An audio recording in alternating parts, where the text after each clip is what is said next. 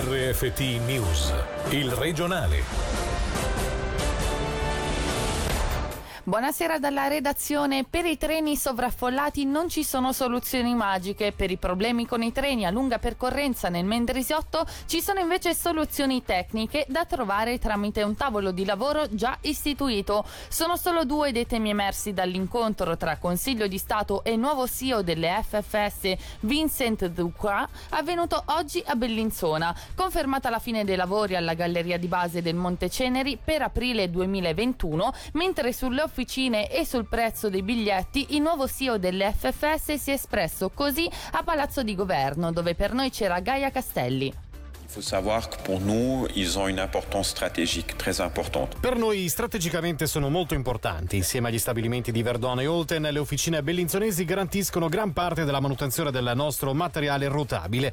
Dopo Olten toccherà al Ticino attraversare la fase di sviluppo perché dovremo passare da officine datate di 80-100 anni a stabilimenti più all'avanguardia e performanti. Per noi non si tratta solo di costruire un nuovo stabile industriale, ma di formare il personale che nei prossimi anni passerà da un lavoro finora prettamente meccanico ad una gestione di mezzi più sofisticati. Sarà un gran lavoro che abbiamo già pianificato seriamente. C'est un très gros travail que nous avons planifié de manière extrêmement euh, sérieuse. Vista la critica situazione vissuta durante il lockdown da parte di FFS, la preoccupazione principale di tutti i cittadini è quella eh, rischiamo di vivere un nuovo aumento dei prezzi per quanto riguarda i treni. Je peux vous rassurer, il n'y a pas d'augmentation de prix aujourd'hui qui est prévue. Posso rassicurarvi, non è previsto un aumento dei prezzi dei biglietti. In ogni caso non decidono le FFS.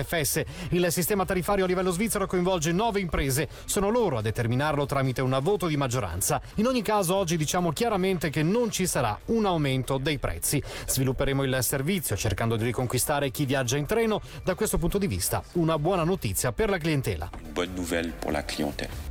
Fra le numerose questioni toccate nell'incontro, inevitabile è stata quella concernente i treni regionali tra Chiasso, Mendrisio e Lugano, numericamente ridotti nel nuovo orario dal 13 dicembre. Le FFS hanno chiarito che si tratta di un ostacolo tecnico, poiché la fermata si poiché la fermata sistematica nelle stazioni del Mendrisiotto avrebbe un impatto negativo sulla puntualità del traffico ferroviario. Il direttore del Dipartimento del Territorio Claudio Zali. Era importante comprendere che non vi è alcuna volontà delle ferrovie di penalizzare il Mendrisiotto, magari per motivi di mancanza d'utenza o altro, ma che vi sono delle problematiche tecniche che si svolgono in parte in Italia, ma anche e soprattutto nella Galleria del Gottardo, che limitano in questo momento la, la capacità dei convogli a lunga percorrenza. È stata anche promessa la- l'apertura di un tavolo di lavoro congiunto Cantone Ferrovie e Ufficio Federale dei Trasporti, con lo scopo proprio di avere un- uno scadenziario e di intravedere magari dei progressivi miglioramenti che potranno essere apportati prima di ritornare a regime a partire dal 2023. Abbiamo fatto un giro d'orizzonte sui lavori in corso che sono tanti a partire dall'apertura del Ceneri tra pochi mesi. C'è molta carne sul fuoco in questo momento nei rapporti tra il cantone e le ferrovie e ne siamo contenti perché è indice di sviluppo, è indice di attenzione nei nostri confronti. Certo, grandi investimenti che le ferrovie hanno fatto e stanno facendo nel nostro cantone, quindi il quadro è senza dubbio dinamico e positivo. Due anni sospesi per omicidio colposo. Condannato l'uomo del Bellinzonese che a inizio 2018 causò un incidente frontale a Claro costato la vita ad un 54enne della Mesolcina. Sentiamo Gaia Castelli. Al volante ubriaco e a 30 km l'ora oltre il limite consentito. Proprio alcol e velocità sono all'origine del tragico incidente avvenuto il 16 febbraio 2018. A causarlo è stato il 32enne comparso questa mattina dinanzi alla Corte delle Assise Correzionali presieduta dal giudice Mauro Ermanni che lo ha riconosciuto colpevole di omicidio colposo. L'imputato in quel frangente, era da poco passata la mezzanotte, ha perso il controllo nei pressi del ristorante Quattro Ruote a Claro, scontrandosi frontalmente con l'auto guidata dalla vittima, un 54enne di Roveredo. Nell'incidente rimase ferita anche la donna che sedeva con il 32enne dal lato del passeggero. Quest'ultimo risultò ben oltre i limiti non solo della velocità, ma anche nel tasso alcolemico, superiore all'1 per 1000. Il 32enne, processato tramite rito abbreviato, è stato condannato a 24 mesi di carcere, sospesi con la condizionale per i prossimi 4 anni. L'orario ridotto è stato uno strumento estremamente efficace per affrontare il difficile periodo appena trascorso, ma per alcune persone questa situazione sta portando a molta incertezza. Ne abbiamo parlato con Giovanni Scolari, segretario regionale per il sindacato OCST.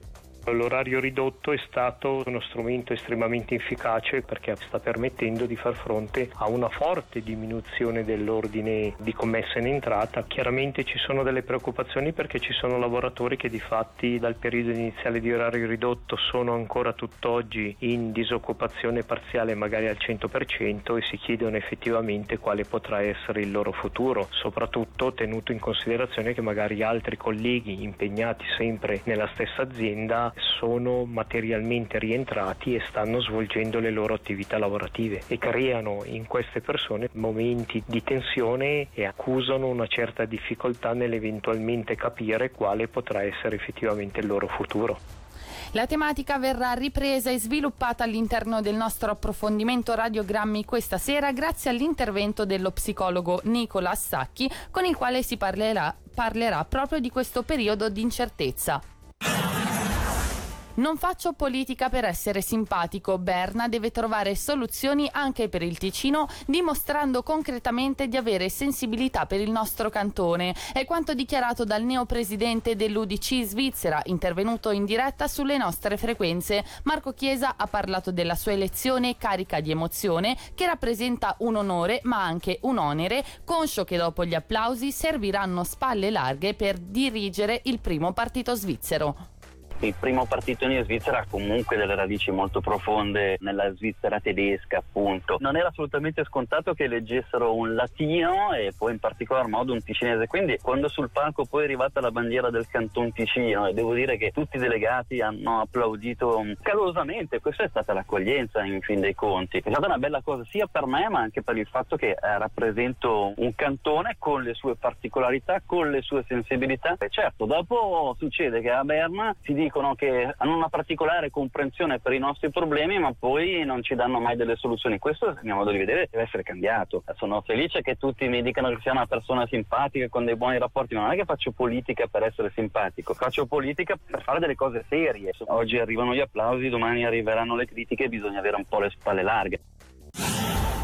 Votazione popolare per un'immigrazione moderata. Dopo la conferenza stampa del Comitato Interpartitico favorevole all'iniziativa, oggi è stata la volta dei contrari. Per loro, che raccomandano di respingere il tema sugli accordi bilaterali in votazione il 27 settembre, votare sì significherebbe isolare la Svizzera dal resto dell'Europa, senza però risolvere i problemi dei cantoni che, come il Ticino, sono confrontati con una grande pressione della manodopera frontaliera. Sentiamo il consigliere nazionale PLR Alex Farinelli. Questa iniziativa farebbe sì che carrebbero tutti gli accordi bilaterali, quindi metterebbero la Svizzera in una posizione estremamente difficile nei confronti del suo più importante partner commerciale e purtroppo non riuscirebbero nemmeno a risolvere i problemi che affliggono regioni come il Ticino che non dipendono primariamente dalla questione della libera circolazione delle persone. Il problema legato al frontalierato si risolve soprattutto in due maniere. La prima è quella di avere dei contratti collettivi che quindi evitino una pressione sui salari e la seconda è formare le persone e indirizzare le persone verso questi settori. Se lei pensa che per esempio nell'edilizia un muratore guadagna un minimo di 5.400 franchi al mese, se pensa che nell'industria sono tutte professioni dove ci sono contratti collettivi, se pensa al settore sanitario dove abbiamo visto che ci sono più di 4.000 frontalieri, ci rendiamo conto che lì ci sarebbe grande spazio per i ticinesi e per i residenti che purtroppo però non scelgono queste professioni o non ne formiamo a sufficienza.